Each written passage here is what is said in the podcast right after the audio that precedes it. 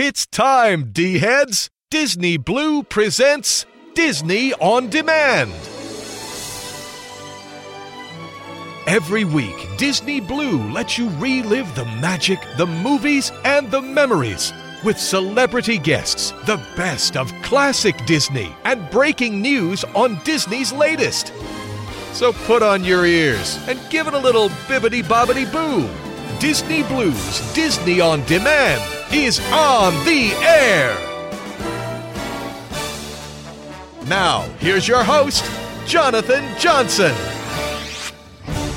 All right, all of you D heads, you tuned in for another magical installment of Disney Blu's Disney on Demand. And as we're getting closer to our second annual Not So Scary Halloween celebration, we're still jumping into fall here for the week of September 19th, 2013, show number 48 as we have somebody very special stopping in here for all of you D heads here this week. That's right, when you think music, you think scores, you think of attractions, movies, and that underlying element in the musical score that adds that suspense and emotion to any project. And with us here this week, we have a very special guest, a composer, a veteran, a, an award winner in Bruce Broughton. That's right, we have Bruce, who has composed such attractions like Spaceship Earth, Ellen's Energy Adventure, It's Tough to Be a Bug, Oh Canada, and more, as well well as great films. Silverado, Harry and the Hendersons, The Rescuers Down Under, Bambi 2, and many others. And Bruce is going to stop in and talk about his entire career, composing a lot of great soundtracks for movies, televisions, attractions,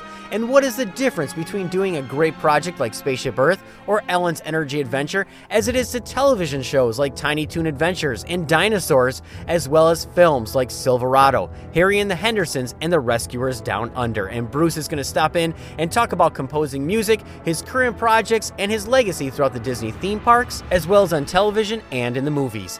In addition, we have the D team back. That's right, we have some of the D team here to add that extra special magic for you as we have Lexi, as she's going to take that Hollywood Walk of Fame with you and give you a little bit more about our special guest here this week, Bruce Broughton.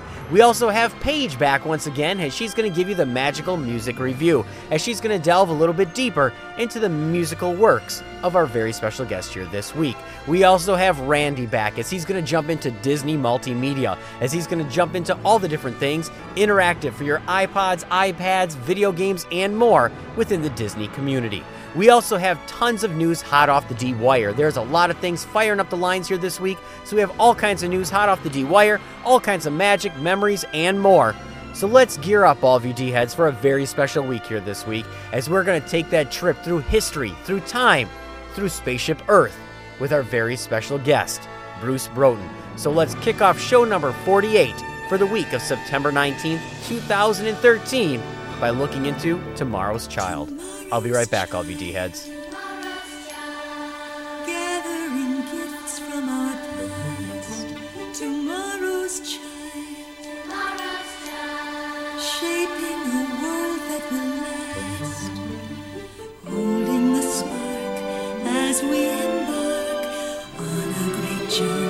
Gathering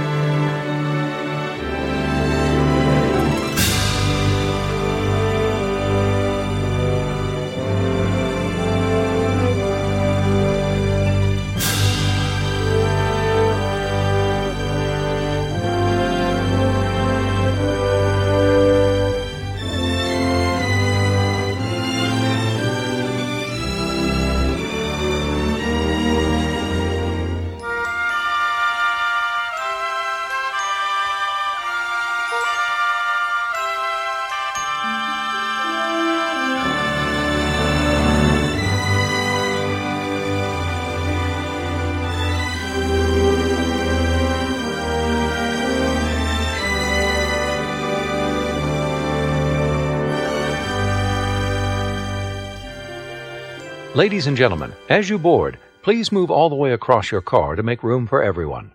For those of you standing, please hold on to the handrails and stay clear of the doors. The monorail will depart momentarily for Epcot. Thank you. Please stand clear of the doors. Por favor, manténganse alejado de las puertas. Welcome aboard the Walt Disney World monorail to Epcot. For those of you standing, please hold on to the handrails throughout our journey and stay clear of the doors. For the comfort of others, no smoking, please. Thank you. As we turn south, you can catch a glimpse of the spires of Space Mountain in the Magic Kingdom.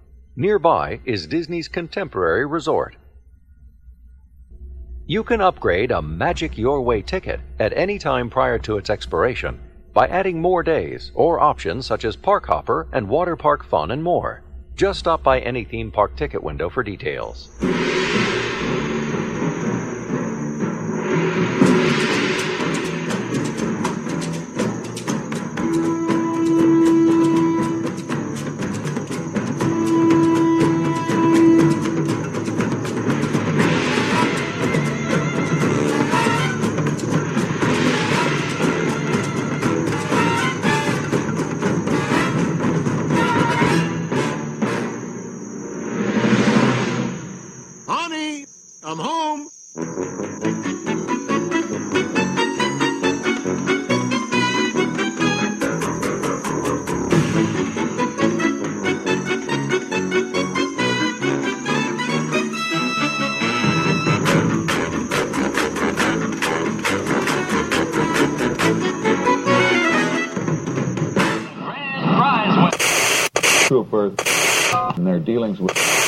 Envelope to Davis and Kirk.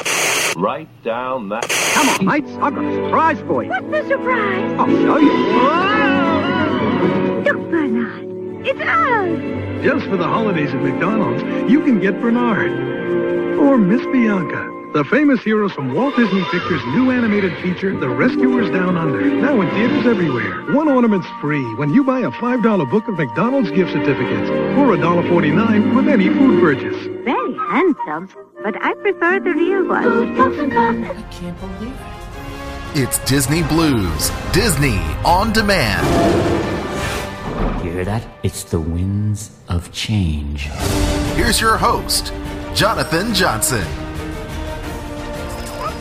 All right, LVD heads, so I hope you enjoyed the official kickoff for show number 48 for the week of September 19th, 2013. And as we gear up for our very special guest here this week, the one and only talented composer, Bruce Broughton, who's done great things like Spaceship Earth, Ellen's Energy Adventure, It's Tough to Be a Bug, Oh Canada, and films like Monster Squad, Silverado, Harry and the Hendersons, Bambi 2, The Rescuers Down Under, and television shows like Tiny Toon Adventures and Dinosaurs is going to be stopping in here very shortly. And we are looking forward to this one, D heads, as Bruce has played a part in many of our lives growing up and in the parks. So, as we gear up for that, before we jump into it, we have all kinds of news here, all of you D heads, this week. We have all kinds of things. But before I do that, I do want to mention that coming up in just under two weeks is our second annual Not So Scary Halloween celebration, where all month long we celebrate Halloween here at Disney On Demand with spooky guests, Halloween fun, and all kinds of great things. You may remember our celebration here last year and it's only going to be bigger and better here this year. So it's gearing up. In just under two weeks, get ready for our second annual Not So Scary Halloween celebration. Now, before I kick off news here this week, I do want to mention all the different ways you can stay connected here at Disney On Demand. And remember, you can always visit our official website at dizradio.com. That's D I Z radio. Com. There you can find our full list of past shows, archives, news, and more, and connect up with the D team. Now you can also visit us on all these different social media outlets on Facebook at facebook.com slash Disney On Demand. You can friend us on Facebook at facebook.com slash Disney Blu, and that's B-L-U. You can also find us on Twitter, AOL Instant Messenger, Instagram, and more. Just search Disney Blu, and that's B-L-U. So, jumping right into news, hot off the D wire, how about Disney announcing new dates for Maleficent, The Good Dinosaur, and Finding Dory? That's right, Walt Disney Pictures has announced here this week. Now, originally slated for July of 2014, Maleficent is now getting a 3D release on Friday, May 30th of 2014. Now, with that said, The Good Dinosaur, which was a film that everybody was excited for, is now moving to November of 2015. That's right, with Maleficent taking over the date for them, they are pushing that to a 2015 November date. Now, Finding Dory is getting moved to Friday, June 17th of 2016, which was originally slated for November of 2015. So there is a variety of different shifting ongoing here. Maleficent is moving up, and The Good Dinosaur and Finding Dory are moving back. Now, as we continue on with Disney movie news, how about Disney's Frozen getting all new releases of new posters and a new trailer that is coming out next week, Thursday. That's right, Walt Disney Animation Studios has released an all new poster for their upcoming film, Frozen. Now, according to the film, it features a fearless optimist named Anna who's voiced by Kristen Bell, and she sets off on an epic journey, teaming up with a rugged mountain man as well as many others to find her sister Elsa, whose icy powers have trapped the kingdom in eternal winter. Now, the new Frozen poster has a variety of different things with all the different people featured in the film and all kinds of fun, and it has many different characters, including Olaf, who takes the lead in the promotional poster, and everybody knows. Olaf is that funny, wacky, crazy looking snowman. Now, Disney has also confirmed that an all new trailer for Frozen is going to arrive on Thursday, September 26th. Now, the first Frozen teaser trailer debuted in June and didn't offer much about the plot or anything at all, but Disney said that coming up next week, Thursday, they are going to have a little bit more in depth, something to give you a little bit of a hint of what to expect out of Frozen. Now, as we continue on with Disney movie news here this week, I'm going to give you some other release dates that are going to be out very soon. And how about Frozen getting released November 27th of this year? We also have Saving Mr. Banks with Tom Hanks playing Walt Disney in that lead role on December 13th, 2013. You have Marvel's Thor The Dark World, Muppets Most Wanted, The Pirate Fairy, and also Disney's Bears, the latest from the Disney Nature series, getting released on April 18th, 2014. Now, moving away from Disney movie news, let's go to the parks. And how about all those different places where you can meet all the different characters? For my son, he loves Peter Pan. Peter Pan is just something that he is loved no matter what, endearly. He just he dresses up like him, he plays like him. Well, now the new Neverland mural by the X Bathrooms in the Magic Kingdom is now a Peter Pan and Wendy meet and greet. That's right, you heard me correct. The X bathrooms, where everybody remembers where they were in the Magic Kingdom in, in Fantasyland, there, well, now it is an official Peter Pan and Wendy meet and greet, which it has a great backdrop. I mean, it does get better like that. You have the Neverland, you have all the different, it's pretty much the map of Neverland. It's a good place for it, and I know that we're going to be checking it out when I go with the family coming up in the next couple of months. Now, since we are talking about the Walt Disney World Resort and all the different things going on there, how about Disney Vacation Club setting an all new timeshare arm for the Walt Disney World Company? That's right, with all the different timeshares that are getting released and built and expanded upon at the Walt Disney World Resorts, well, located on Seven Seas Lagoon at Walt Disney World, the Polynesian Resort is going to be one of the newest to get an expansion. That's right, the DVC has announced this last Tuesday that it is going to be building all new units at the Disney Polynesian Resort. Now, this is one of Walt Disney World's oldest hotels, and this will be the third DVC destination on the monorail system, allowing easy access for the Magic Kingdom Park for all the DVC guests. Now, the planned development project at Disney's Polynesian, when completed, is going to join the Disney Vacation Club's 12 other properties, including the villas at Disney's Grand Floridian Resort and Spa that are scheduled to open on October 23rd. Now, in addition to the Disney Vacation Club project, other guest areas within the Polynesian Resort are going to undergo refurbishment as well. Now, construction on the Polynesian is set to begin later this month, and completion is estimated in 2015. Now, moving aside from the parks, let's get into our hands and the television and games. Yes, games. And Disney releasing Scrooge's Loot, a 3D class based shooter game based on DuckTales. Now, when you think of Disney's late 80 cartoon DuckTales, you think of thrilling white knuckled class action shooters, right? No, not really. But this is a fun, fun game. Now, Disney has chosen to turn the franchise into a shooter game for mobile platforms. Now, Scrooge's Loot is a game about Scrooge McDuck hiring a band of mercenaries to recover his stolen money, which in turn becomes a 3D shooter elements, including a gun that fires plungers and a rocket launcher jetpacked hybrid. Now, the four stages can dish out all kinds of hurt on the characters as you can play against the computer or others as you can go head to head in a multi team system against four different people. Now, each class is customizable to some degree with tools and weapons, gadgets, outfits, and many other things. Now, the graphics are pretty solid. I will say that it does look pretty good, and you can be a variety of different people. It is fun. It's definitely, uh, you know, I played it once. I, I don't know if I'll keep on going with it, but it is a fun game if you do like shooter games. Check it out Scrooge's Loot. Now, continuing on with interactive and all the fun different things for the Disney company, how about Sofia the First debuting an all new Disney Junior Episodes app? That's right, there's an all new interactive episode of Disney Junior's popular series Sofia the First which is currently cable TV's number one series among kids ages 2 to 5. And it is available now brand new through the all new Junior Episodes app for iPad, iPhone, and iPod. Now remember, this is a purchased app for $4.99. Now, developed by Disney and ABC, the Disney Junior Episodes app offers true interactive viewing, allowing fans 2 to 7 to touch, tap, swipe, tilt, and shake and talk their way through various fun filled activities embedded into each episode of their favorite Disney Junior shows. Now, in the interactive version of the Big Sleepover, kids can play along as Sofia helps her old friends from the village fit in with the new Princess Pals during her first royal slumber party. Now, key features that allow the kids to fully engage with the episode include kids get to pick out outfits and hairstyles for Sofia's friends during the royal makeover session.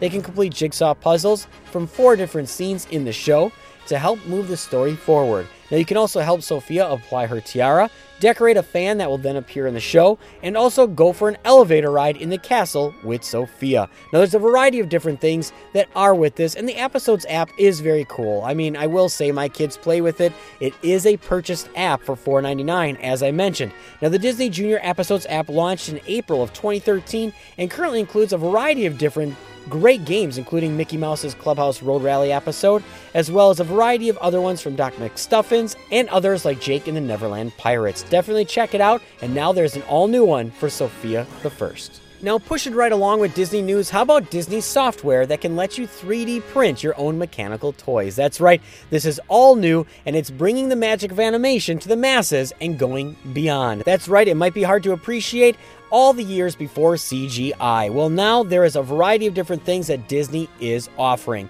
Now, there's all kinds of mechanisms and more, and now some people over at Disney Research have decided to reboot the old school style of physical animation for the age of 3D printing and computer assisted design. Now, what you're able to do with this is turn mechanical wonders into reality. That's right, you may recall some toys if you are older called Automata. Now, those are Automata mechanical toy wonders where you could fully shape gears, threads, ratchets, spindles, and do a variety of different things to bring it to life. Now, Disney has thought out a way to create some of the design and fabrication of Automata that's easy and just making it fun with iMovie or maybe Final Cut Pro. Now, what you can do is you can download this app and make it work. Now, the interesting part about this software, it focuses on making the design process as effortlessly as possible. Now, instead of banging your head against the wall trying to pre visualize a combination of gears and spindles and things that you want to do, now all you can do is render it in here, get together, and bring it to life. Now, this, I may be talking geek talk and it may be over some people's heads, but it's phenomenal and it's awesome, and I am fully stoked for this. I mean, seriously, if you have a vision in your head, you can now bring it to life. How to make this animatronic work and more. It is awesome, and now you can definitely check it out you know, all over. We will have links on our official website. Now, pushing right along in Disney news, let's get back to some animation and some fun. And, you know, over the last couple of years, everybody loves a variety of different shows, including Phineas and Ferb. Now, on top of Phineas and Ferb, what goes better with Phineas and Ferb than somebody that cusses, swears, and calls people donkeys? Yes, I'm talking about Gordon Ramsay. That's right, celebrity chef Gordon Ramsay is going to have to watch his words when he voices a character on Disney's animated series Phineas and Ferb. That's right, the star of Hell's Kitchen and Kitchen Nightmares is set to lend his voice to a cook named Chef in an upcoming episode alongside actress Goldie Hawn. Now, Ramsay proves he has a sense of humor as he's going to take the Mickey out of himself in the October 18th episode, Thanks But No Thanks, when Chef decides to fire one of his employees. We can only guess how this is going to work out, how it's going to play out, but I'm sure Ramsay is going to do something. And I, I, really do want to hear him call somebody a donkey on Phineas and Ferb. I mean, I think that it would just be fitting and it, it has it has to work. Now, moving from the animation side, let's talk about Disney Infinity. And I'm not going to talk too much more about the game side of it, but Disney is excited because the question of whether Disney Infinity would sell has been answered, at least for now. After just two weeks on sale, Disney is very happy to announce that they have covered over 300,000 in sales in the last two weeks. Now, as they have officially released, Disney Infinity sales are off to a strong start, selling over 294,000 starter packs in the United States during the last two weeks of August. A spokesperson for Disney Infinity has said. They also stated, We're very pleased to announce that the launch of both the US and globally, and believe that Disney Infinity is well positioned to hold the critical holiday season forward.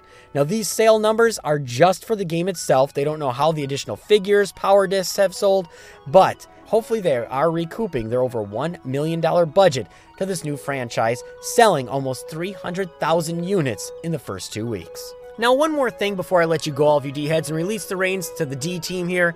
Let's talk about Disney's Fairy Tale Hall at the Magic Kingdom. Now, there's a variety of different things that are going on at the Magic Kingdom, and everybody is excited for all the progress on the Seven Dwarfs Mine Train and many other things. Well, Fairy Tale Hall has now officially opened. Now, you may remember Snow White's Adventures, an attraction that I was sad to see go, but the Royal Meet and Greet attraction is now the second to last piece of the new Fantasyland experience to open with the Seven Dwarfs Mine Train opening next year. Now, this is going to bring a lot of different ways for little girls to interact with all the different princesses. If you're a little girl who takes magic seriously, you love the princesses, and you want to meet them, Princess Fairy Tale Hall is the end all be all known in the universe. Now, the former Snow White Scary Adventures location has gone from being somewhat scary of a landmark to the hub of all the little princesses that want to meet. Now, there's a variety of different places and ways that audience can choose their princesses. You can start at the queue with Cinderella to the right, Rapunzel to the left. Now, there's also special visiting princesses to host on either side being revealed throughout the day. So you can meet a variety of different princesses. Now, being a Disney fan, I will say you always got to hit up all the princesses. Who doesn't want their picture taken with the beautiful Cinderella? But, you know, Rapunzel, she's just as good looking. So get ready, all of you D heads. The fairy tale experience is open in Fantasyland. Go ahead and meet your princesses. So, all of you D heads, with that said, I'm going to release the reins, get a drink here, and leave it to the D team. And coming up, we have Paige with the magical music review, as Paige is going to delve a little bit deeper into the magic, the scores, and the music of our very special guest here this week, Bruce Broughton, who's going to be stopping in here very shortly as well. So before I let you go, I do want to mention that DizRadio.com is officially sponsored by Pixie Vacations. And the agents at Pixie Vacations are going to help you plan your Walt Disney World, Disneyland, Vacations by Disney, or any excursion that you want to make magical for your family. And you can contact these knowledgeable agents at pixievacations.com, and they're going to help you plan, book, and definitely make the most out of your Walt Disney World, Disneyland, or Vacation by Disney more magical. Definitely check them out at pixievacations.com. So, all of you D heads, with that said, I'm going to take a break, get a drink, and release the reins. And when I come back, uh, I got some more news hot off the D wire. Be right back, all of you D heads. Yeah.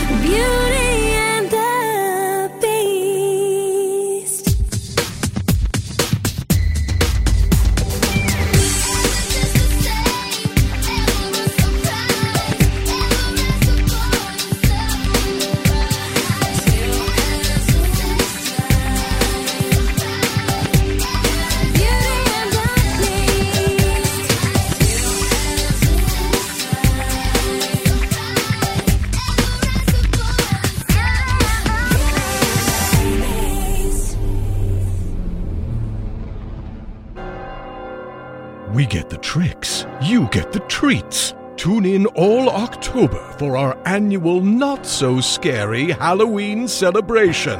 Let Jonathan and the D team lead you into your doom buggy with Halloween guests, spooky tunes, and Halloween fun. Only on DizRadio.com. That's D I Z Radio.com. Happy Hallowishes, everyone. Serpents and spiders, tail of a rat. Call in the spirits wherever they're at.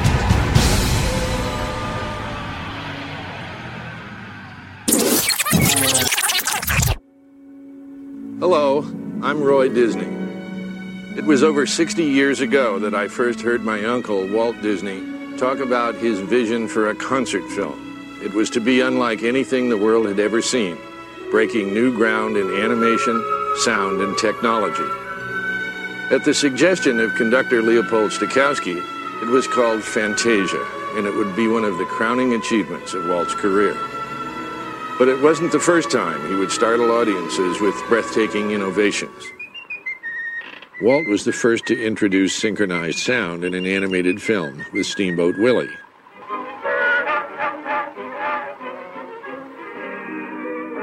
Flowers and Trees was the first color cartoon. In the mid 30s, Walt's team developed a multiplane camera that gave startling new depth to animation. It was put to wonderful use on the first full length animated feature, Snow White and the Seven Dwarfs.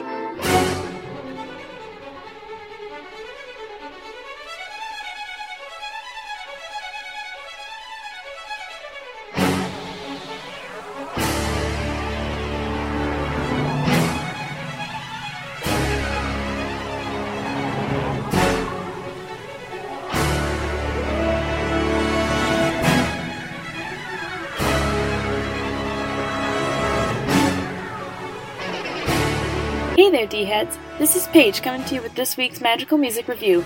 I hope everyone's week has been going well and just gets better. This week, our guest star is the composer Bruce Broughton. His credits for Disney films include The Rescuers Down Under and the Homeward Bound movies, but we're going to focus on one of his scores in the parks. Mr. Broughton is the one who brought us the music for Spaceship Earth, a favorite in Epcot. Now, the theme for Spaceship Earth is a personal favorite. The piece starts with a nice, slow, melodic line and starts to build in dynamic and excitement as more instruments are added to the sound. It sets up for an exciting adventure.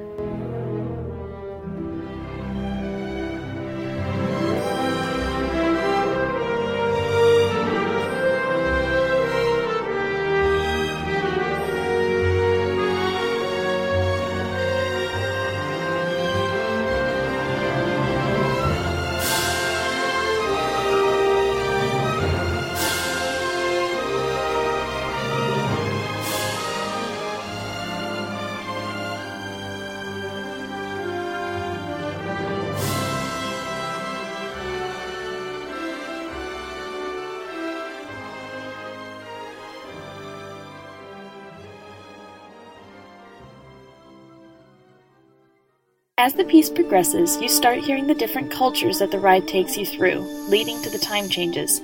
For anyone who's never been on the ride or just needs a refresher, Spaceship Earth is all about taking you through the evolution of communication through the different cultures that it depicts.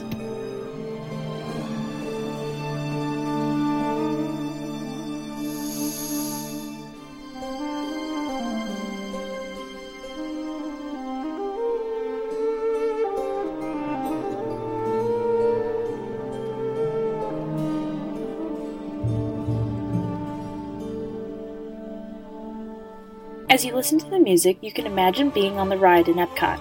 It takes you from the time of the cavemen to ancient Egypt to the Renaissance and beyond. This 11 minute piece is a great travel through history, with high energy and melodic lines passing from instrument to instrument. You'll feel yourself coming to the beginning and the end of the attraction.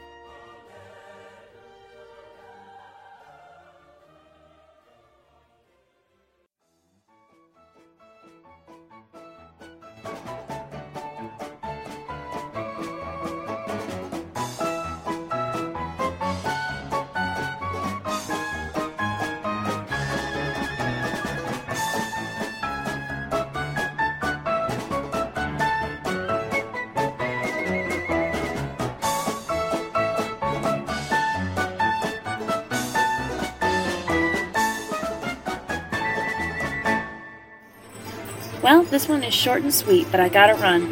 Hope you enjoyed the segment and that everyone has a magical week. Take a listen to some of the rest of this great theme. See you real soon!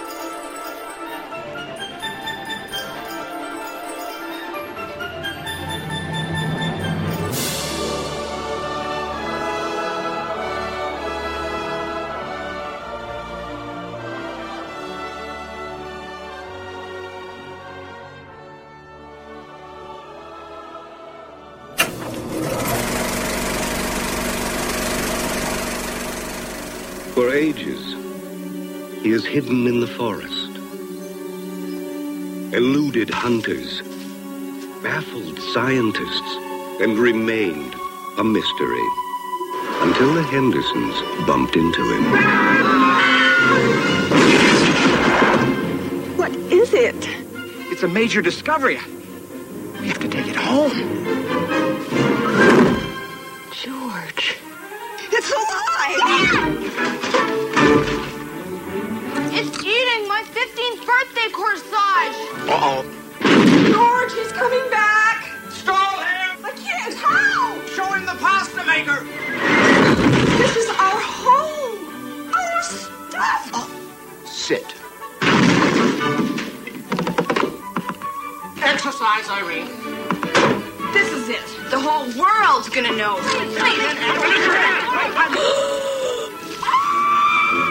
Ran away. I gotta find him. I'm going to kill him. Means something to me. Can't you see that? He means something to me. We'll never see him again, will we? What I'm going to say now might save his life. There has been yet another sighting of the creature that some people are now calling Harry! Harry! Since when does he have a name? Since right now. The average American family just got bigger. Harry and the Hendersons. Isn't he something? How very curious.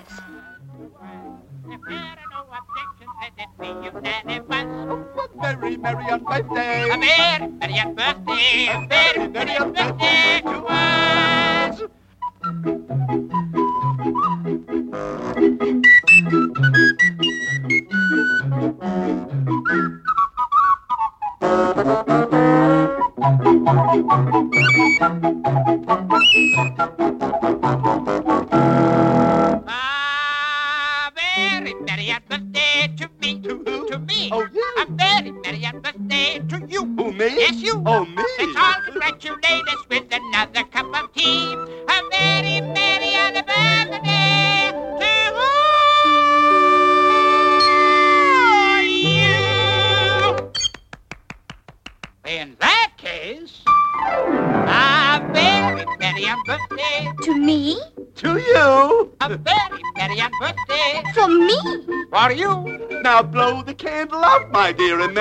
Make wish come true. A very merry on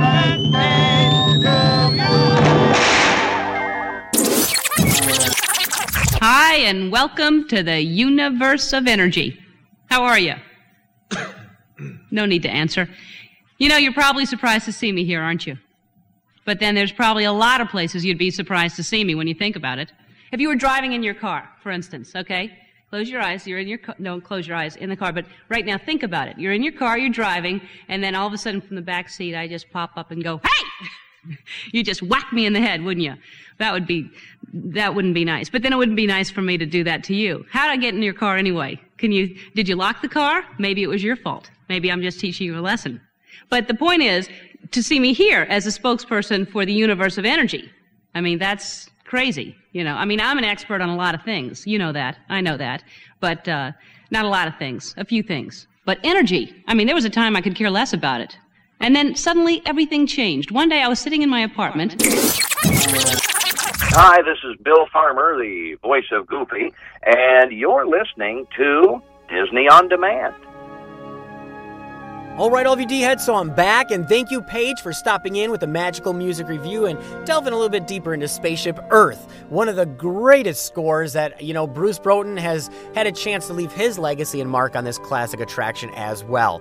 So, all of you D heads, I hope you're enjoying the show so far this week. We have all kinds of fun, and as I mentioned, we have the one and only Bruce Broughton stopping in, composer of such films like The Rescuers Down Under, Harry and the Hendersons, Monster Squad, Silverado, and great television legacies like Dinosaur. Dinosaurs, Tiny Toon Adventures, and attractions like Spaceship Earth, Ellen's Energy Adventure, Oh Canada, It's Tough to Be a Bug, and more. So I am excited for that, and Bruce is coming up very shortly. So with that said, all of you D heads, I'm going to jump right back into the news because we have tons of news hot off the D wire here this week, and uh, jumping right back into it, how about the newest Disney Store arrivals? Now this is both for Disney Store Online and Disney Store, where you can walk into a physical location. Well, the newest Disney Store arrivals for this week have a great amount of items here. Maybe you're thinking of remaking your bathroom. Well, how about a variety of different items for your bathrooms? Yes, they have the all new Mickey Mouse bathroom cup, Mickey Mouse's bathroom toothbrush holder as well. Now, both of these are retailing for $9.95, and they're going to add that little bit of magic and Mickey to your bathroom. Come on. When you're brushing your teeth, who doesn't want to be looking at a nice little shape of Mickey? Now, they also have Monster University fleece throws. Now, these are great fleeces. As it's getting colder, we're into fall, Halloween's coming up, followed by winter you can get a Monster University fleece throw for only $30, including Sully and Mike as they practice scaring you from Monster University. Now, there's also a Jasmine and Aladdin doll set that is part of the Disney Fairy Tale Designer Collection. Now, this is a little more pricey at $130, but fans of Disney's romantic couple, as well as anyone that loves the Fairy Tale Designer Collection, can now pick up Jasmine and Aladdin. Now, this is just a variety of different things that they have as part of the Disney Store arrivals. And remember, if you missed getting your 13th for Friday the 13th shirt, those are still available in the Disney Store. Now, pushing right along, how about Disney and sports? And everybody knows Wide World of Sports and all the different things that go on. Well, now soccer player Kevin Durant was named the NSCAA National Player of the Week. That's right, Landers Kevin Durant, a junior midfielder from France, was named the Disney Soccer NSCAA National Player of the Week announced this last Tuesday afternoon. Now, Durant's national soccer honor comes one day after being selected the Peach Belt Conference Player of the Week. Now, last week, Durant scored five goals and added two assists to bring his team to victory. Now, he opened up with one goal and assist against Newberry, then had four goals to help them seal the deal. Now, this guy is on fire, and like I mentioned, he was the Peach Belt Conference Player of the Week, but now he was also named the Disney Soccer NSCAA National Player of the Week. Congrats to him and all of you that love soccer. It's uh I'm sure it means a lot more to you than me. I hate to say that, but congrats.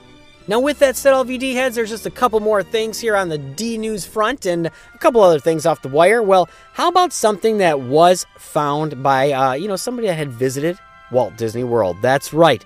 Now, this is a write up that has been released from SILive.com. They did a recent visit to the Walt Disney World Resort and found a fake elevator. Yes, at the Yacht Club.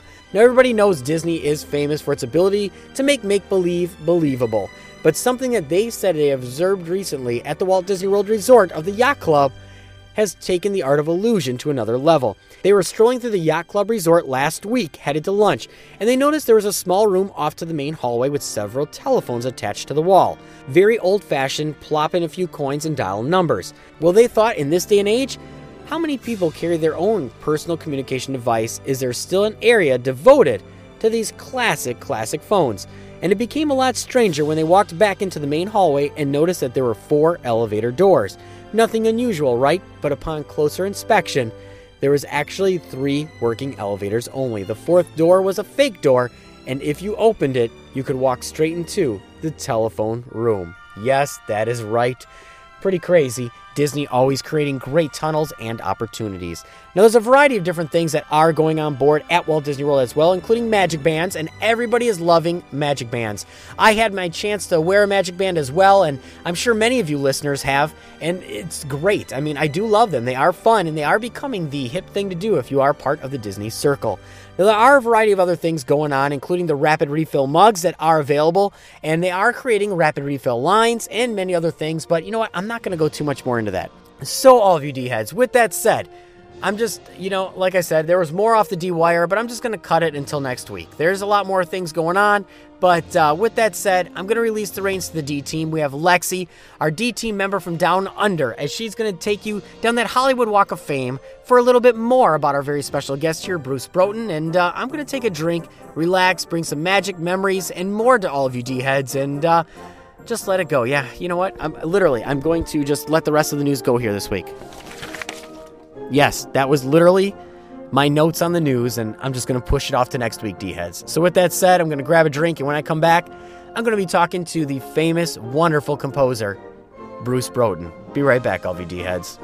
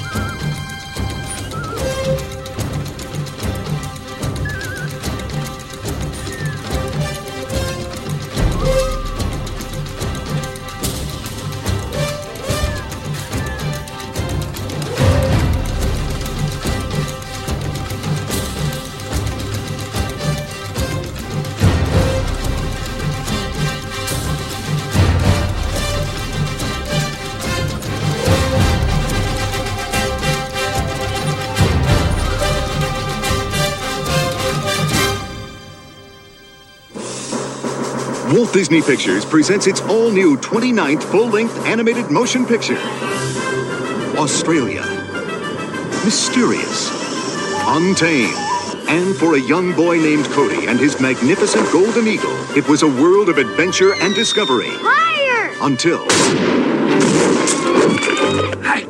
They met the villain McLeach. That bird's gonna make me rich. An evil trapper who threatens to separate them forever. It's time you learned how to fish for croc. But though hope is running out, a message is on the way.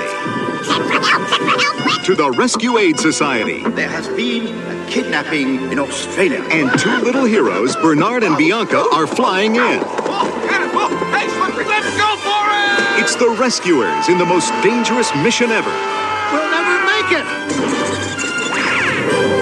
Cinch up your seatbelts, mates. Now, they're joining forces with their new friend Jake and his army of misguided mates. Howdy, howdy, howdy. Aw, Frank, give it a rest. They're flying into action, riding into danger. Ah! Missed. In the most breathtaking rescue mission ever. Hey, who killed the music? Oops. This holiday season, join Bernard, Bianca, Jake, and Wilbur in an adventure above the ordinary in the land down under. Walt Disney Pictures' The Rescuers Down Under. Throw another shrimp in a barbie, sports fans. Here we come. For your safety, I've invented rails for you to lean on. I call them lean rails. Please do not sit on the lean rails because they're there to lean on. And please don't sit on the floor. My studies show that you can't experience time travel on the floor. And it's not a pretty picture in those shorts. Hey, Tinselhead, pipe down! I'm trying to work here. All right!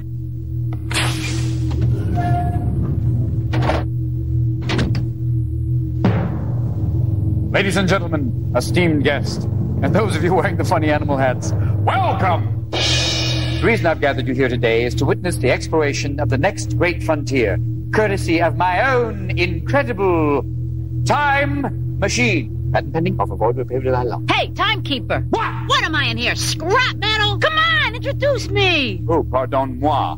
I'd like you all to meet my assistant. She's bold, she's brassy, she's self-contained all the way from Cleveland, Ohio. Please welcome the self-programming circumvisual photo droid. Let's say hello to 9-Eye. Hello, folks. Grab onto your lean rails. We're about to break the time barrier. That's right, my friend. Places, everybody. This is a tape.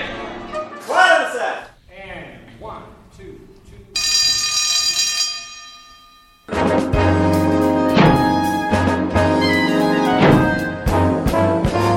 Lights.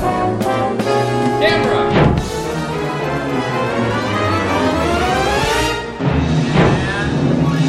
Action. Hey D heads! You know how everyone always talks about the amazing music of Disney? How much they love all the songs and the beauty of the melodies that makes them feel all warm inside? Well, that is thanks to people like this week's special guest, Bruce Broughton.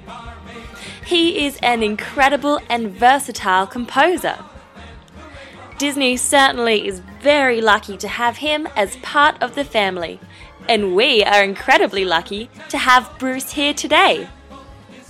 Bruce is known as one of the most versatile composers of our time.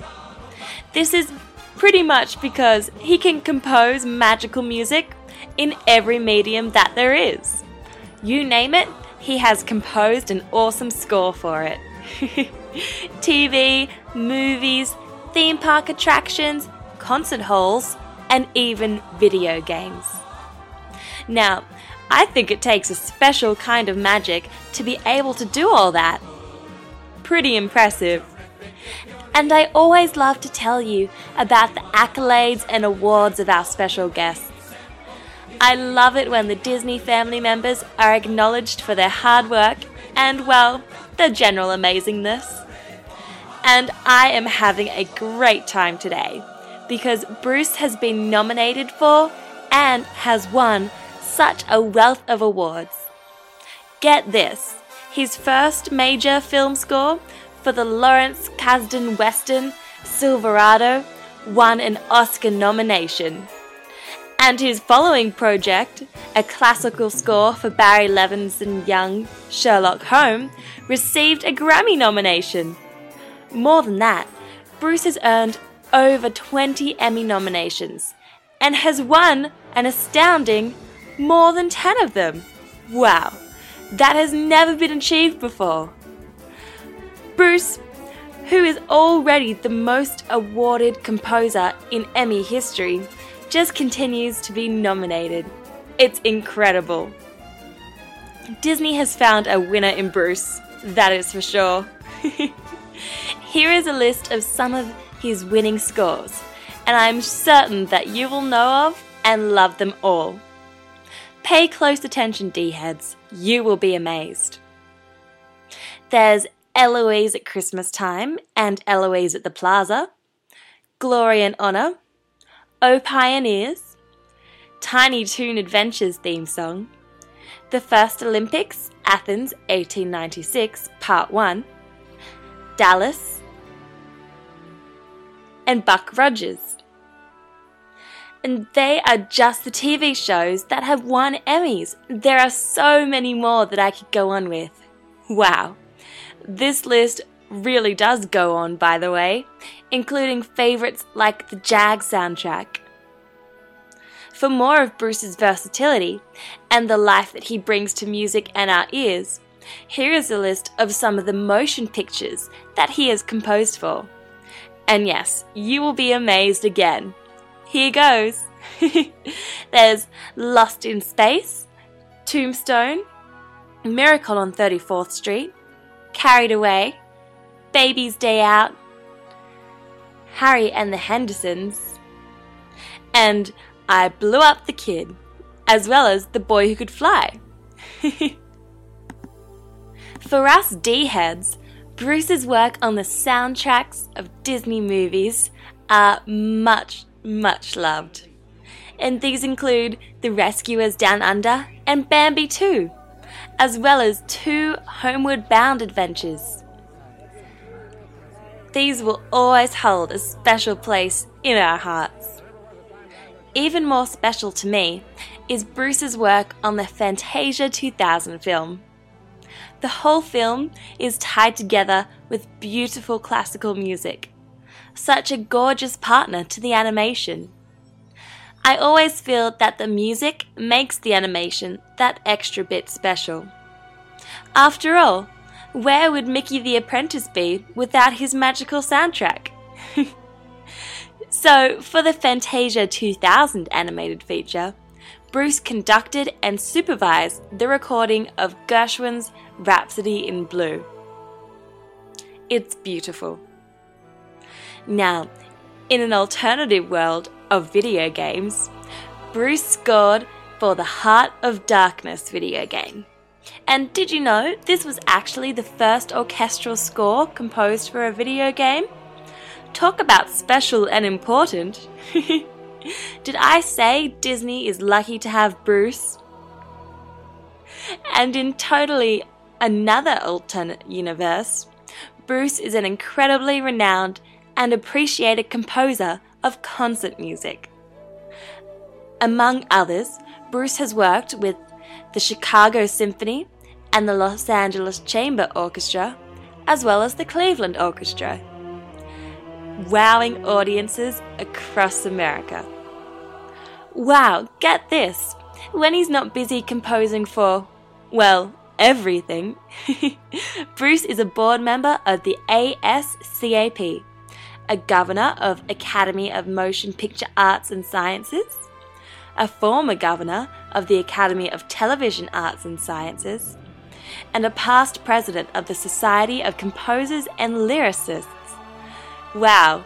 And when he isn't participating in leadership roles, this week's special guest also teaches film composition in the Advanced Film Music Studies program at USC and is a frequent and I'm sure much loved and respected lecturer at UCLA.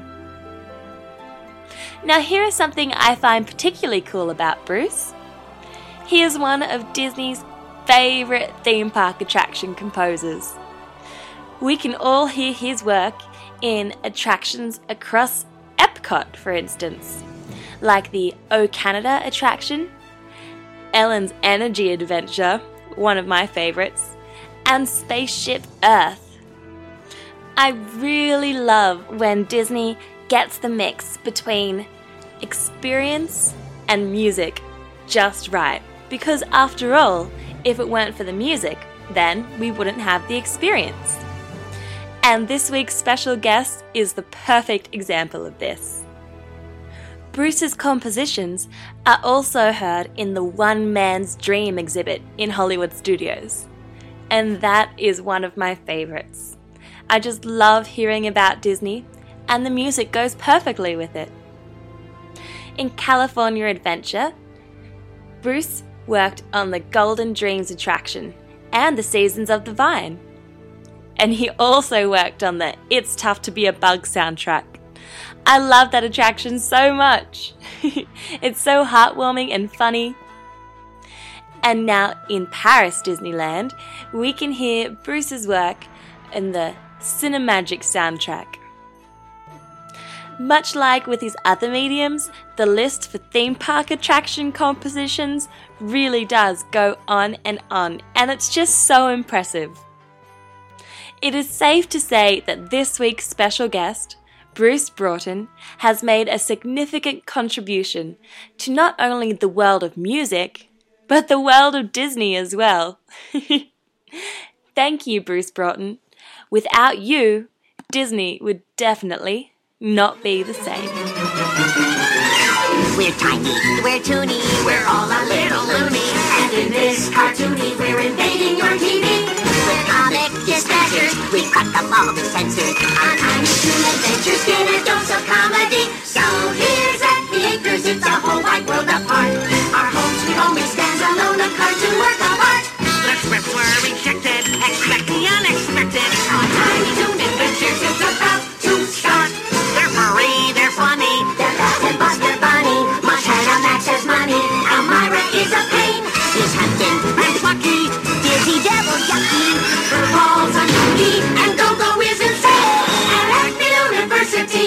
cartoon big green. The TV cat been getting laughs since 1933. We're tiny, we're toony, we're all a little loony. It's Tiny Toon Adventures, come and join the fun. And now our song is done. Hey, D heads, when you aren't enjoying Disney on demand, head on over to DizRadio.com and listen to our famous Lifetime of Disney player, where you can while away the hours reliving Disney classics from film, television, and the parks. What are you waiting for? Keep your hands and arms inside at all times and go to DizRadio.com. That's D I Z Radio.com. And have a magical day.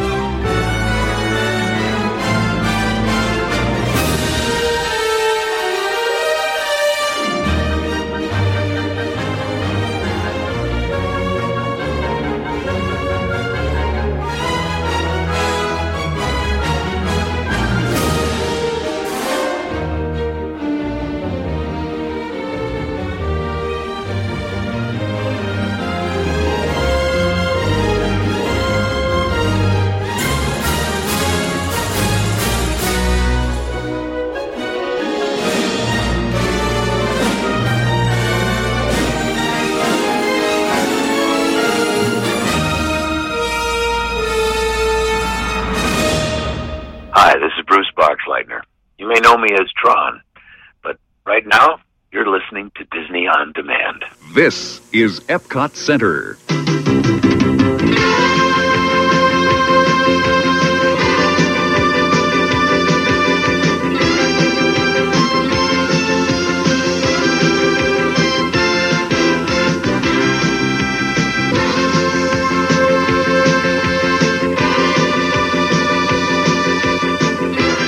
Epcot Center at Walt Disney World in Florida.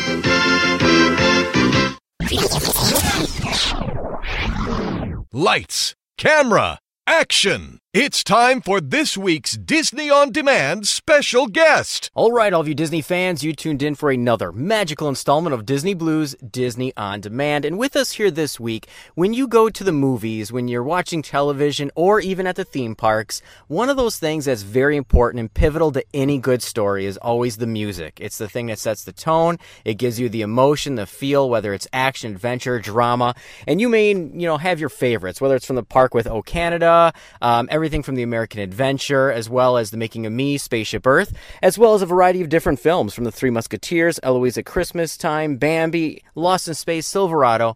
And with us here this week is no stranger to any of you Disney fans. We have none other than Bruce Broughton with us here this week. Welcome to Disney on Demand. Thank you. Nice to be here. Uh, it is our pleasure having you on. I mean, somebody with your resume and, of course, connection to Disney. Um, you know, a variety of people have grown up watching a variety of your movies, television shows, and, of course, you know, in the parks as well. So I guess, uh, you know, before we get down all that path, I guess what led you down the the role of uh, wanting to do musical scores?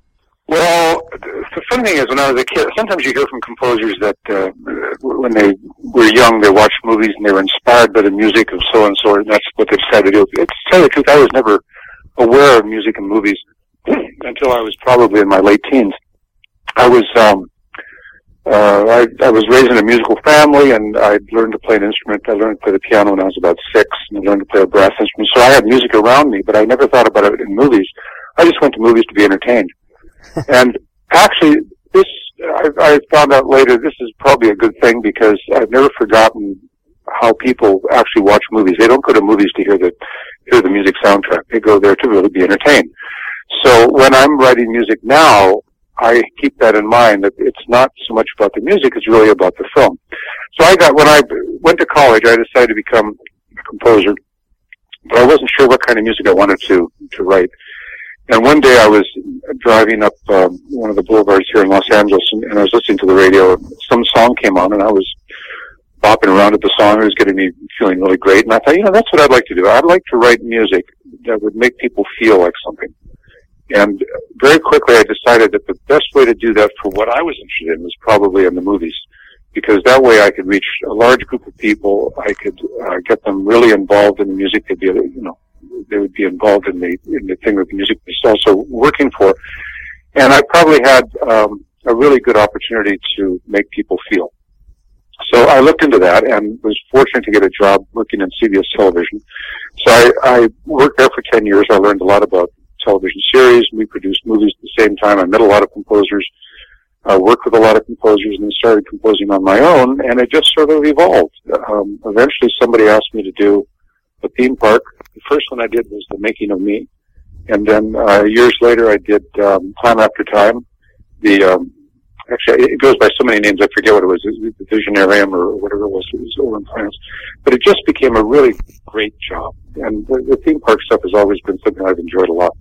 Well, you know, and those are the kind of things, like you said, that it really does. It adds that emotion, that extra special. Where you know the music adds that that emotion to a story. You know, they're not there necessarily waiting for the score, but without the score, you definitely notice something is missing. You know, and you've been part of so many different films and motion pictures. I mean, some with great cult followings. You know, like Monster Squad and items like that, and as well as you know Miracle on 34th Street. You know, an Emmy Award for Eloise at Christmas Time.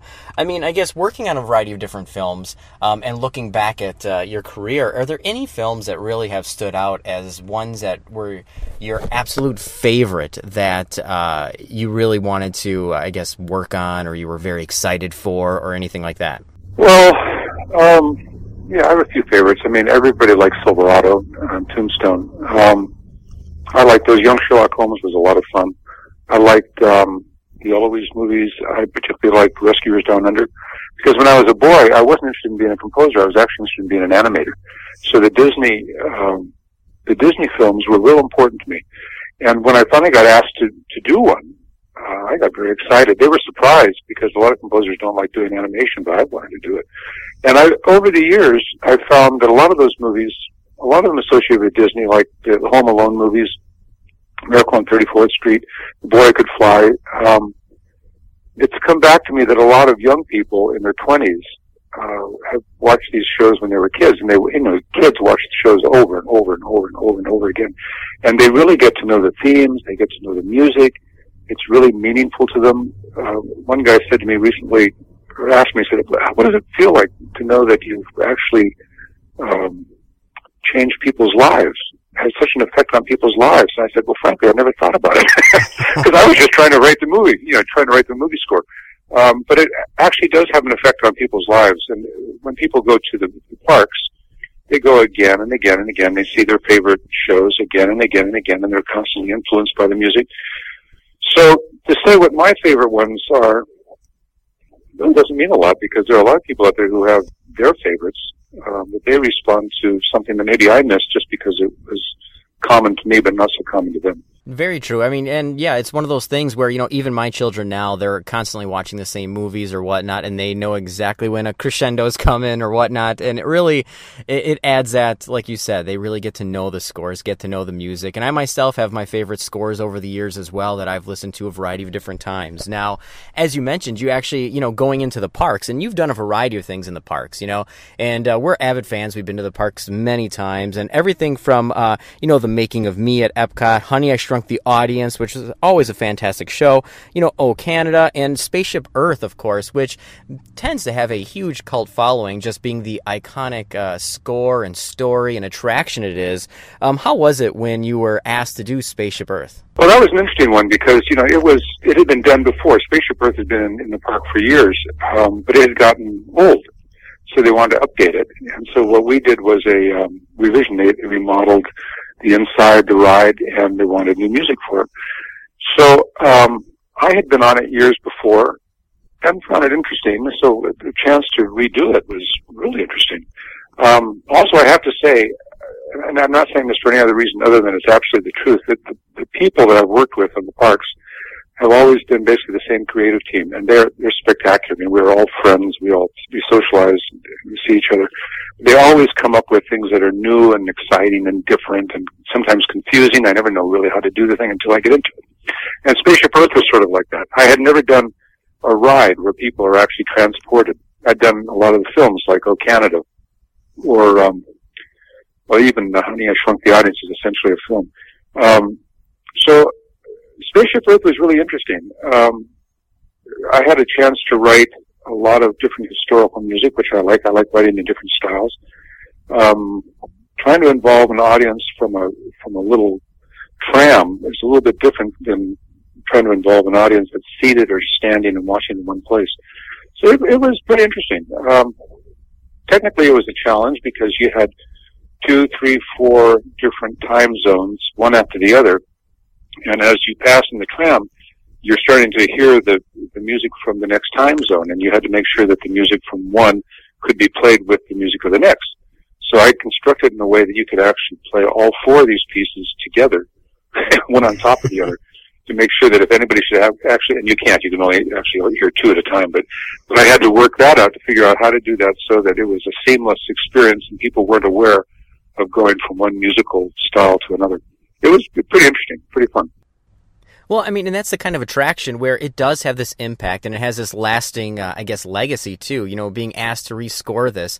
And, you know, for new generations, it is that one attraction that I feel really does help pull things together for new generations to learn and grow and whatnot. And the score really adds to that climactic element of it. Now, um, like you said, doing an attraction, now also doing films, um, you know, doing uh, different films and things like that. Of course, you know, you were the conductor and music supervisor in Fantasia 2000 with Rhapsody in Blue which, you know, I'm not just saying this because you're on the line, but that was actually my favorite uh, uh, segment and element from Fantasia 2000. Um, how was it working on that? Uh, I guess going back to Walt's original legacy with Fantasia and revisiting it in an all new film.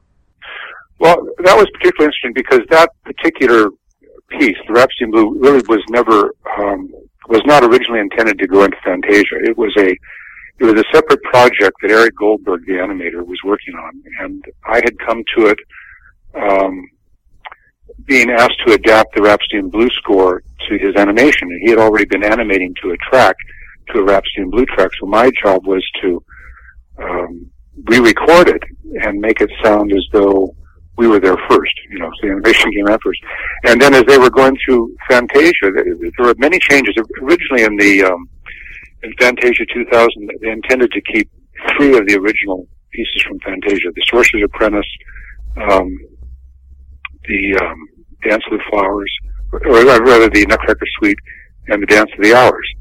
Uh, eventually, they dropped the last two and kept uh, Mickey and the Sorcerer's Apprentice. So they apparently needed things. I remember seeing some other sequences that were planned for Fantasia that didn't get in. So Rhapsody in Blue suddenly became part of, of Fantasia, which was great. I mean, it was just that was you know that was a terrific film, and it was really wonderful to be associated with it. Eric also happens to be a spectacular animator, so the whole project, given that it was Disney, it was Gershwin, it was Eric, it was Rhapsody in Blue, it was Fantasia. You know, how how can you do much better than that? Definitely. Now, I guess uh, aside from doing things that are longer and whatnot, you know, getting into television, and of course, uh, one of those things that I feel is a long lost art is television show themes. Um, I feel like that's kind of a lost art nowadays. And you've done a variety of them that, you know, uh, people have great acclaim for from Jag, First Monday, and of course, you know, some of the favorites like Dinosaurs, which is a great television series from the past, as well as Tiny Toon Adventures, which you won an Emmy Award for. Um, now, when uh, tackling a television series and something that's a little more condensed, uh, you know, it's setting the tone for the show and whatnot that people are going to see every single week and get to know over time, um, how different is it tackling something like that? Well, look, the idea of a television theme is you want to pull people in from the refrigerator. You know, they get up from uh, after their after a show and they you know, take a break or they go into the kitchen to get some meat or whatever it is. And as soon as they hear the theme of the of the other show, you want to draw them back. So the theme has to be distinctive. It has to embody what the essence of the show is. Like in Jag, um, Jag is a very uh, military-driven show with the trumpets and the drums and the march and all that kind of stuff. So when you hear that, you know that your show's on. Um, Tiny Toon Adventures is like that too. Tiny Toon Adventures is just a wacky little song. You know, we're tiny, we're toony. We're all a little loony. And you hear them go, oh yeah, that's my show, I want to watch that. So it, the whole idea is it's a calling card to pull people away from whatever they're doing and get them back into the show. Um, you don't see them so much anymore because I think it's more a, an issue with shows to get the um, audience involved as quickly as possible, maybe to jam more commercials in.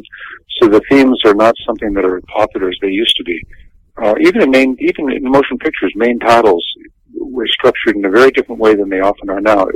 I remember when I was a kid, you'd sit down and you'd watch a movie. Sometimes there was a, um, sometimes there was actually an overture to the really big movies that came on before the movie even started. And then the curtains would, we had curtains in the theaters in those days, the curtains would open and then you play the main title. And it was very exciting. The main title had all the credits and it gave you a real idea of what was, it was like an overture, a great idea of what was going to happen and what the sense of everything to follow was going to be. Um, that's changed now. Now we just slam into the movie and, and you start the music and there, there may or may not be a main title. Same thing with TV shows. But there are very specific kinds of, um, you can almost call it a form. You say, this is, this is the show, this is my calling card, this is what I am about, come watch me. Definitely, you know, and, and you know, it's one of those things, like you said, it is a different culture now, and it's very fast paced, which I feel that's what makes a lot of different things uh, almost like a throwaway society because it is those themes and those overtures and things that were great like that that do make it last a long time. And you know, you get those glimpses of films like that nowadays. Now, I guess you know, moving into the, some of those themes and things that are really big, that's getting back to the parks and things like Oh Canada, and of course the Timekeeper, which long lost gem at the parks. You know, those are kind of really big, you know, cinematic kind of films. Um, you know, now working on something like that, where it is this, you know, circle vision, huge format. Um, you know, when you tackle something like that, the music has to be just as power overpowering as you know, looking at this movie in the round. Um, is that something that when you're scoring this, you kept in mind the entire process? Yeah, um, they're not. The Disney folks aren't cheap on their budgets. I mean, they they know that these um, that these shows are going to be in the park for a long time. I mean, they're obviously budget aware and, and they have certain constraints, but it's not limitless amounts of money. But at the same time, they try to make sure that they get the biggest bang for their buck that they can because millions of people, I mean, literally millions of people are going to watch this stuff. So something like um, Time After Time, uh, which was interesting to me for two reasons, because I had actually two scores for that. There was the original version ran in France, uh, which is very, very, very popular, um, the Visionarium, and then they did a version very similar to run in Epcot. And they thought that they, that for the Epcot version, they wanted a more American score. I'm not sure really what that was, but they asked me to write another score for the one that was in Epcot. So I had basically the same show or a similar show running in two different countries with two different musics going to both of them. Um, but in both cases, they were they were meant to really involve the audience. I get many letters still from people in Europe asking about the theme or the music from uh, the Visionarium. It was so popular. Um, I don't know how they even find me, knowing that I was the composer on the thing, but they do. Uh, yeah, you want to draw people in. You want, you know, when you're something like Time After Time, where they they have um, on nine screens, they have these vistas of Europe or America or wherever it is. I mean, the, the China film is like that, and, and several of the films were like that, where it's just completely all-encompassing visually. You want to get a strong score there that's going to be able to match that, and uh, and for that you need numbers. You need a large orchestra. That you need a little bit of money in the budget. You know, so Disney goes to great pains to get it right.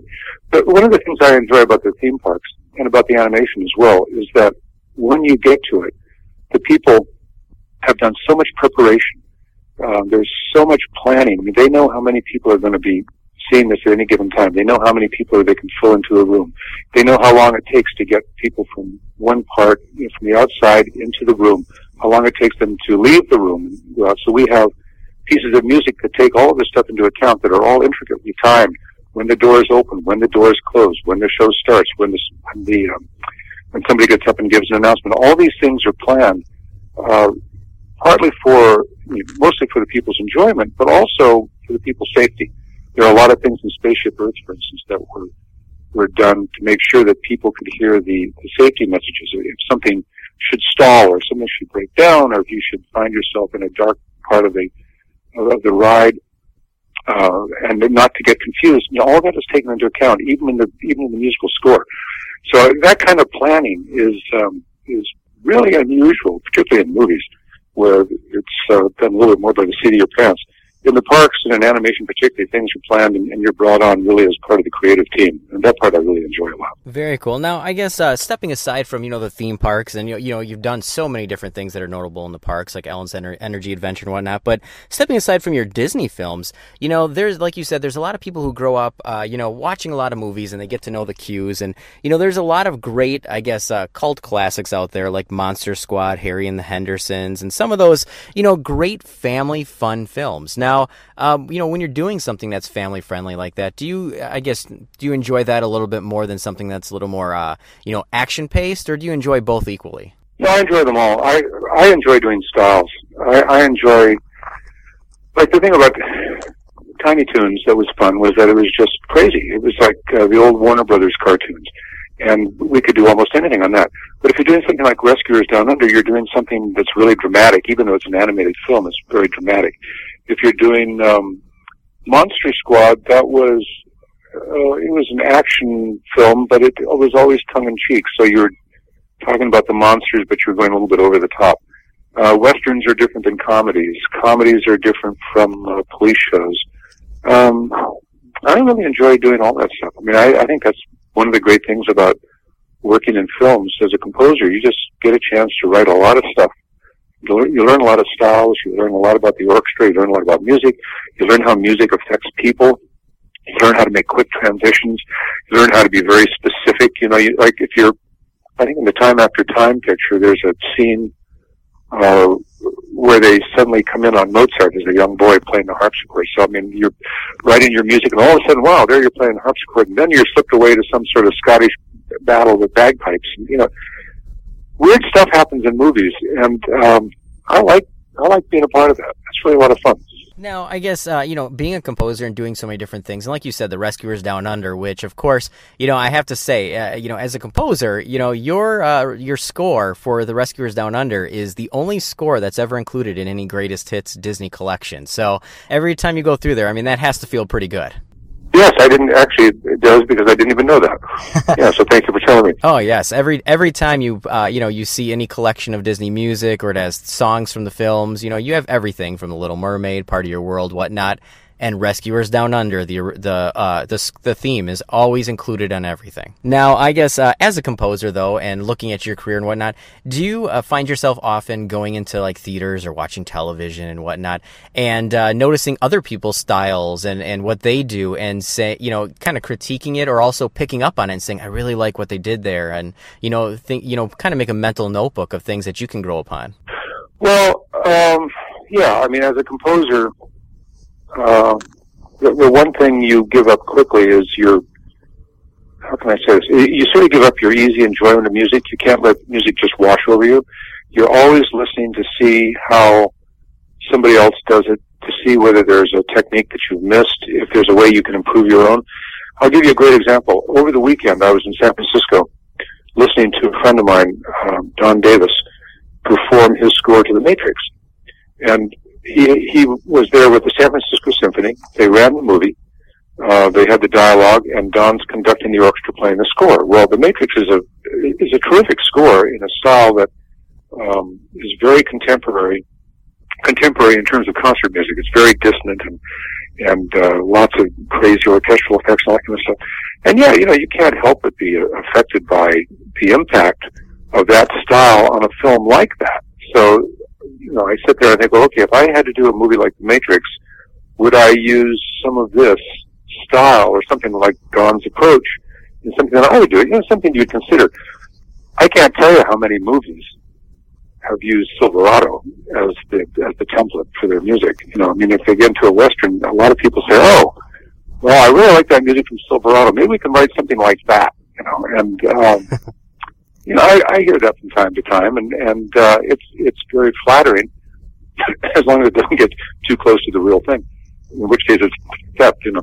But um, yeah, I mean, I I do listen to other people's music. I listen to um, I listen to everybody. I mean, I recently went out to hear um, Man to watch Man of Steel. You know, I listen to what Hans does. Hans does a style very different from what I do, but it's very effective. And, and you listen to the stuff that works because you can always do it better. And um, besides, somebody might ask you to do something just like that. So you know, you have to know how to do it. Very cool. Now, I guess uh, you know, with things, you know, we know you're very busy, of course. Now, I guess with that said, are you working on anything that you can clue us into that isn't top secret or anything like that, where you can kind of, where we're going to be able to, I guess, hear your work, whether that's television, movies, or in the parks? My uh, film film music is kind of sporadic. What I'm working on, literally, as we're talking here, is a um, I'm preparing a an older score, a, um, a video game score for a concert performance. Uh, I think next month or in September, there's, there's supposed to be a um, performance. There's a possible performance of this thing, of a, of a game that I did.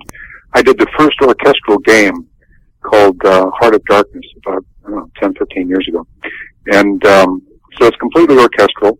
So I'm preparing it now for the score and for the parts for performance, and that's what I'm doing now. I, I spend a lot of time doing concert music. I spend a lot of time teaching. Uh, I recently did a short film for a friend um, about um, ADHD for the for one of the departments over at USC. I did another film for a friend on something. I don't know. I mean, these days I'm essentially a composer, and I work on everything. I mean, I do concert stuff, I do band stuff, I do film stuff, I do.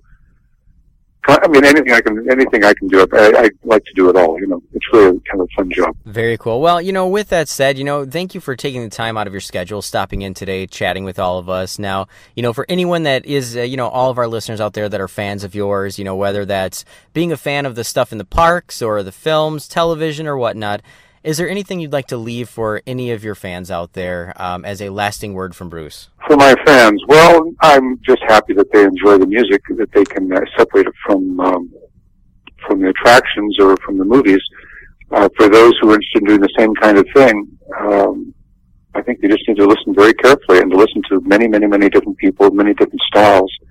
Uh, you never stop learning. But the bottom line is you just want to get people involved. You want to get people to feel things emotionally.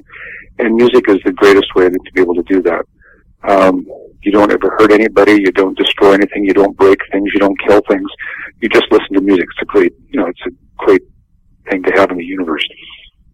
That's my fan talk. well, thank you once again for stopping in, Bruce. It was our pleasure, and I know that, uh, you know, like you said, everywhere we turn, we're going to be hearing you. So thank you once again. Thank you.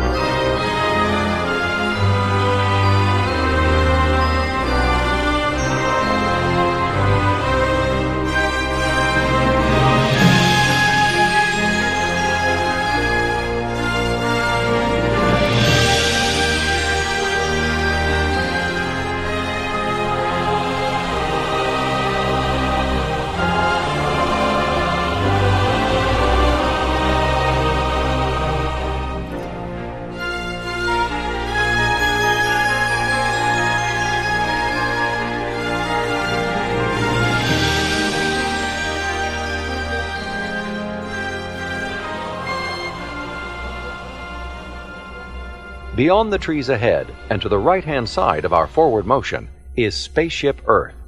This 18 story geosphere marks the entrance to Epcot. Coming up behind Spaceship Earth is Innoventions. Inside this hands on area, you can explore and interact with the ever changing technologies and products for everyday living in the near future. To the opposite side is the Universe of Energy. Inside, you'll find Ellen's Energy Adventure hosted by Ellen DeGeneres and Bill Nye the Science Guy.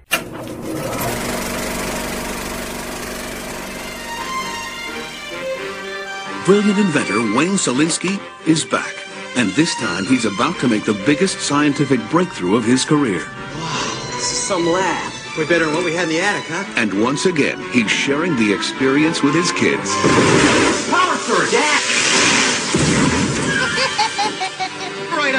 I I did it. Did what? Peekaboo! I blew up the baby. Mama. Walt Disney Pictures presents a little family crisis Adam, put daddy down. Stop before someone gets hurt. that's getting bigger My God, he's out. and bigger. He's over hundred feet tall. You stop right now! What's that? It's a tranquilizer cannon. That's my kid you're talking about. I'd have to insist that these two be taken into custody. The chase is on. The excitement is building. Move it. Fire! And the adventure is bigger than ever. Honey, this is dangerous! Don't worry. I'm gonna get him. Rick Moranis. Honey, I blew up the kid. Oh, Adam, go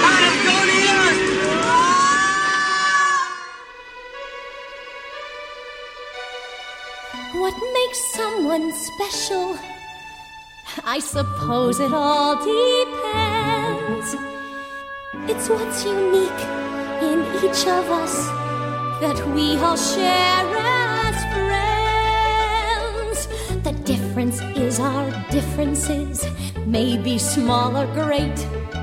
Variety adds spice to life, so we should celebrate in harmony harmony. You're you, I'm me. Together we can live in harmony. If there was only one note, how boring life would be. I'm glad there are so many notes in many different keys. I hear each voice singing with a special quality.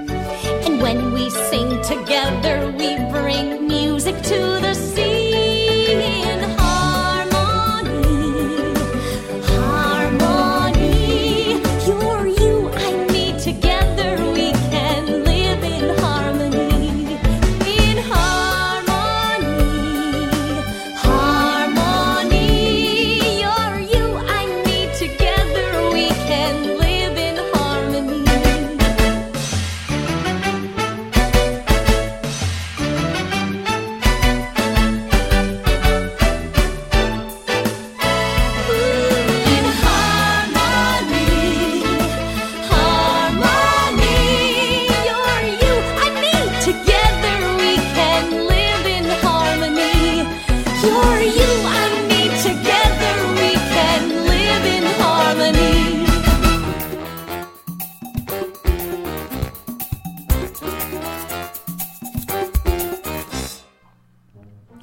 Hello, D heads, and welcome to another segment called Disney Multimedia.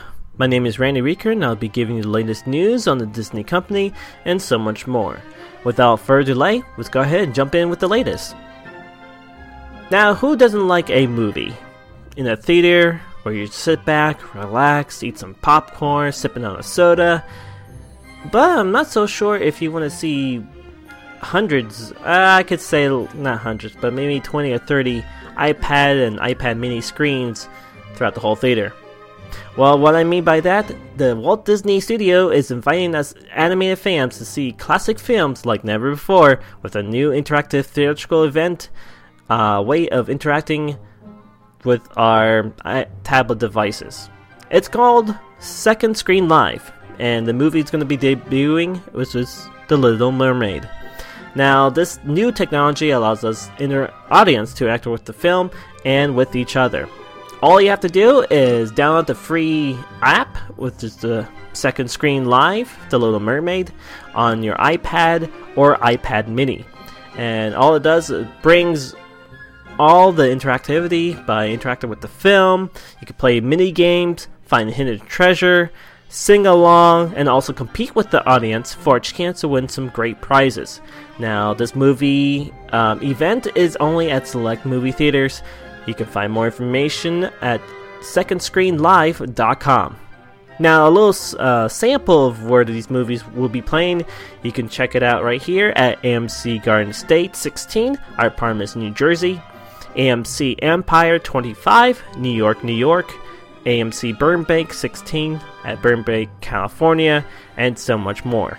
All that listings of movie theaters playing near you at, at again at that website secondscreenlive.com. Now, my little two cents, mm, I think would be kind of neat if you have you know a nephew or a niece or your own daughter or son. Um, the only downside if you don't have an iPad, it's kind of like you're sitting watching the movie and see everybody else playing with their tablets and stuff. I can see the kids interacting with us, but as you know, older generation who has seen the Little Mermaid in theaters when we were wee little kids, and now seeing the newer generation playing with their tablets. You know, when I was a kid, I didn't have a tablet. I just sat there in the movie theater and actually enjoyed myself watching a movie with my family. I didn't have no cell phone. I didn't have no Game Boy. Well, I did later, but I didn't bring it in the movie theater. My, if I did have, my parents would be really upset. So, I mean, nowadays technology. I mean, kids are getting spoiled. I mean, man. I mean, what gives? I'm just joking. But hey, I think it's pretty neat. But I'm, I don't know. I have to say I'm a little bit neutral if I want to see the movie and stuff. I think I'll be a little bit more distracted with all the tablets in the theater but uh, depends of how populated the movie with the people with the iPads and stuff. I don't know. Take a look and actually, what's your thoughts? Do you think this is a good idea to bring movie or classic movies to life and with a new iOS technology with the tablets, as the technology seems to go that way? Let me know. Um, you could go ahead or you know tweet at Disney or Diz Radio on Twitter and, and on Facebook. I want to hear what's what's your thoughts. Now, moving on, as you may know, I'm not sure if you're to follow on Disney rumors about the parks and stuff, but for a couple months we've been hearing rumors about a possible Cars Land that'll be coming to the Hollywood studios at Walt Disney Resort in Florida. Now, as you may know, uh, just recently they canned that little rumor and saying a no go from the Disney Imagineers. Now, again, that's not really confirmed by Disney or anything like that, but again, it seems like the Disney Imagineers have changed their minds.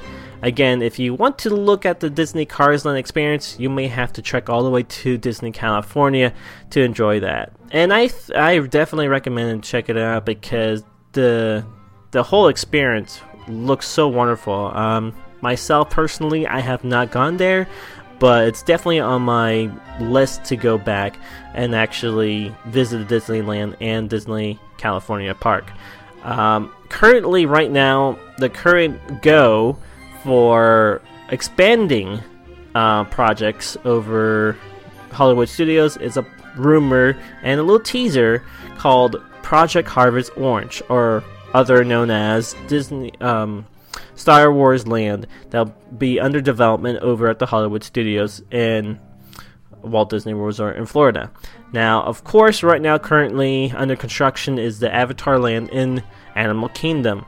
Um, they are currently um, renovating a new um, Lion King theater, which is underway, and uh, will be closing the old one in process to bring more land and expanding the Avatar area. Now, this is one area of Avatar, but we're not sure it has been confirmed uh, if additional or other areas for this Avatar land.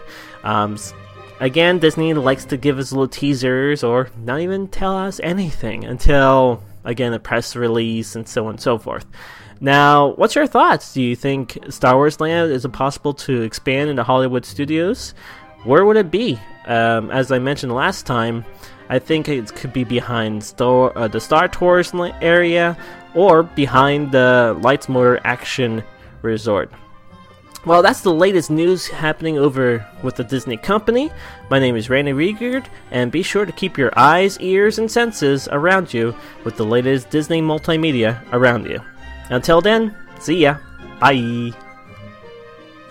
Alright, LVD heads, so I hope you enjoyed this week's show for the week of September 19th, 2013. We had all kinds of fun as we had Bruce Broughton stopping in here this week, and thank you, Bruce, once again for stopping in and sharing all the magic and memories from all of your films, like The Rescuers Down Under, Bambi 2, Harry and the Hendersons, and Monster Squad, among many others, as well as all the fantastic attractions that all of us D heads enjoy throughout all the Walt Disney World theme parks. Thank you for stopping in, and I'm sure we're going to be hearing your music throughout a variety of different different projects in the upcoming months and years. Thank you once again. I'd also like to thank the D team of Paige, Lexi, and Randy for stopping in here this week and adding a little bit of special magic and memories to all of you D heads. Without them, you'd just have to hear me ramble week in and week out. And most of all, thank all of you D heads. You're the reason that we come back and do this show every single week. You're the reason why we stop in and bring this magic and memories and delve a little bit deeper into your lifetime of Disney.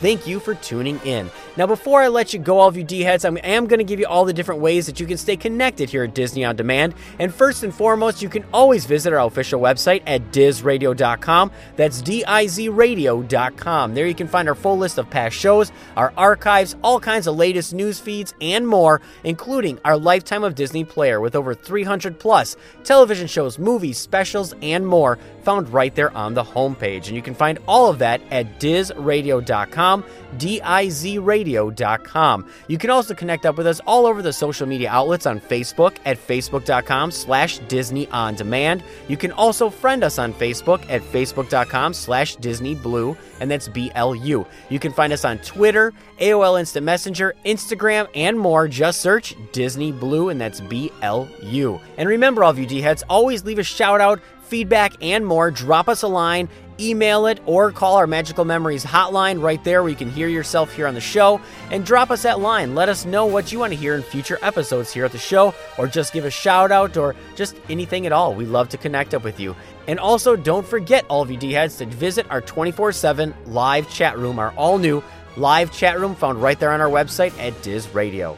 So, all of you D heads, with that said, as we get closer to our second annual Not So Scary Halloween celebration, We have all kinds of fun gearing up next week for show number 49. So get ready for that as we have another very special guest stopping in, more magic, more memories, and more from the D team. So until next week, all of you D heads, as I always say every single week, never neglect family for business.